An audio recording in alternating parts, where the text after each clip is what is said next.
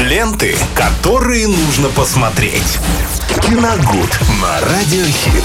Рабочая неделя еще с нами. Пятница в самом разгаре. Значит, есть еще у нас время обсудить все самое интересное из мира кино, а как иначе.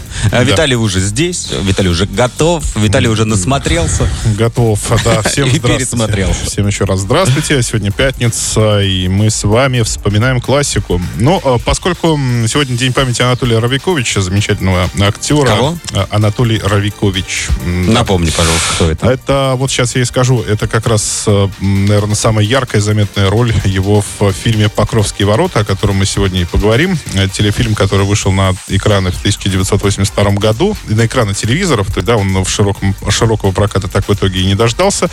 Вот, кстати говоря, к слову о широком прокате, мне кажется, э, вот сейчас самое бы время и запустить «Покровские ворота» в широкий прокат. Я не знаю, оцифрована лента там как положено или нет по звуку и изображению. Но поскольку сейчас возвращаются на экран все наш, вся наша классика, то вот «Покровские ворота» имели бы уникальный шанс э, появиться на большом экране, потому что э, в итоге когда-то э, фильм, снятый в 70-х, в конце 70-х, он лег на полку и очень долго пролежал, то есть его не выпускали ни в прокат, ни на ТВ, соответственно. И Цензура. Только, да, и только уже вот где-то в середине 80-х его показали именно только по телевидению, то есть в кино он э, в итоге так и не попал. Поэтому вот есть такая уникальная возможность. Так. Ну, э, я думаю, что очень многие знают э, об этой картине. Э, снимал ее Михаил Казаков э, когда-то очень, очень давно, как я уже говорил, в 70-е годы. Снимаются там целая россыпь. Э, тогда на тот момент еще очень молодых актеров. Это Олег Меньшиков, э, уже классик Леонид Броневой. Э, и вот Анатолий Равикович среди них был. Он играл э, мужа, как же ее, Маргарита Павловна. Как же ее? Да мне почему-то другое имя в голове. Мужа Маргариты Павловны, которого она, как судя по тексту фильма, который был отвергнутый, но не вполне отпущенный. То есть они образовали в этой картине такой интересный любовь любовный треугольник. Э, сама Ульянова актриса, да, Анатолий Равикович и Виктор Борцов. Виктор Борцов был новым мужем, а, соответственно, Равикович старым. Но никак она э, его не могла отпустить. То есть хотела жить, и вроде бы с новым мужем ей было хорошо, но и отпускать старого как-то тоже очень не хотелось. Как-то недавно в утреннем шоу сказал, хотела и рыбку съесть. Да, и кое-что... И еще. Еще, да, ну. Татьяна Дугелева тоже здесь снимается. Елена Коренева. Очень много э, хороших, знаменитых а, артистов. Маленькая такая локальная история обитателей московской коммуналки в 50-е годы. Молодость, любовь, э, зрелость, грусть, несбывшиеся мечты, новые надежды.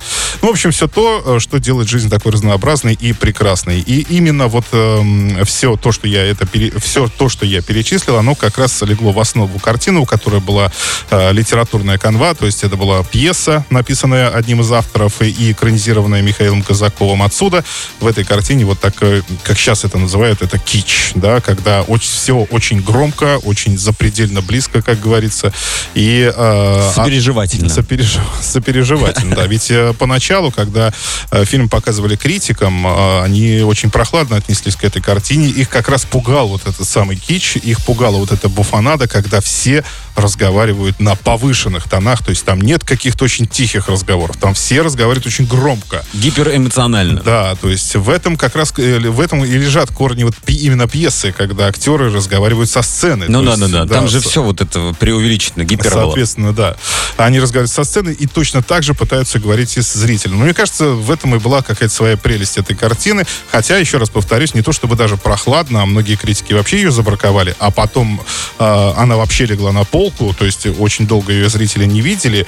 Но когда она все-таки вышла, э, зрители вот э, в, на отрез отказались соглашаться с, со статьями. Критиками. Да, с сказали великолепными статьями, которые выходили в изданиях, и сказали, да, что это очень понравился им фильм. Но и... не зря ты сказал, что вот они надавили на те самые эмоции. Вот почему говорят, да. в фильме нельзя показывать да. плачущего ребенка, каких-то там издевательств над животными или что-то в этом роде, потому что ты, естественно, захватываешь внимание зрителя, и он он, естественно, начинает сопереживать. И, собственно, я уверен, что в этой картине случилось то же самое. Конечно. И зрители, естественно, не могли пройти стороной. А критики сказали, да пфф, обманывают нас. Ну, врут же, вот видно.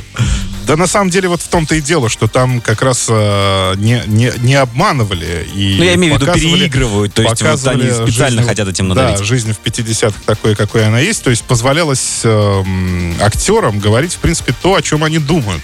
Э, согласно тексту пьесы, а в принципе они были созвучные. Вот. И самое, что интересное, э, вот потерял мысль, что хотел сказать. Самое интересное в этом игра актеров. Игра или что? Или сюжет? Игра актеров. Давай я подскажу. Игра актеров, само собой, конечно, она тоже была прекрасная. А, крылатые фразы, вот, э, что самое интересное, крылатые фразы, которые тут же ушли в народ, это не хлопнули нам по рюмашке, заметьте, не я это предложил, да, ну, знаете, прекрасные эти фразы. Даже, в принципе, все они так, э, так или иначе знакомы, то есть не всегда мы можем вспомнить, откуда они, да, но они где-то всегда рядом с нами. Тем более в эру тиктоков и всего остального, где они вот зачастую повторяются, да, получается даже третий, в четвертый раз, когда их там уже накладывают на какие-то другие видео. Совершенно верно. Вот насколько, видите, далеко глядел э, режиссер Михаил Казаков. Он тогда кто мог знать, что такое ТикТоки и так далее. А сейчас они действительно там... Я сам лично даже видел несколько роликов и э, поразился тому, насколько долгоживущей может быть картина. Так что вот эти крылатые фразы, легкость, настроение, ожидание перемен, светлого будущего делают эту картину очень проникновенной, очень легкий, легкой и э, смотрибельной, потому что, не знаю, я смотрю ее всегда с большим удовольствием от самого начала и до конца, поражаясь просто, во-первых, игре актеров, э, игре классиков, ну и самому сюжету. Покровские ворота, 1982 год, с удовольствием пересматриваем, категория 6+. Спасибо, Виталий. Также пересматривайте наши выпуски в YouTube и, конечно же, не забывайте про Apple Podcast и SoundCloud. Ленты, которые нужно посмотреть. Киногуд на Радиохит.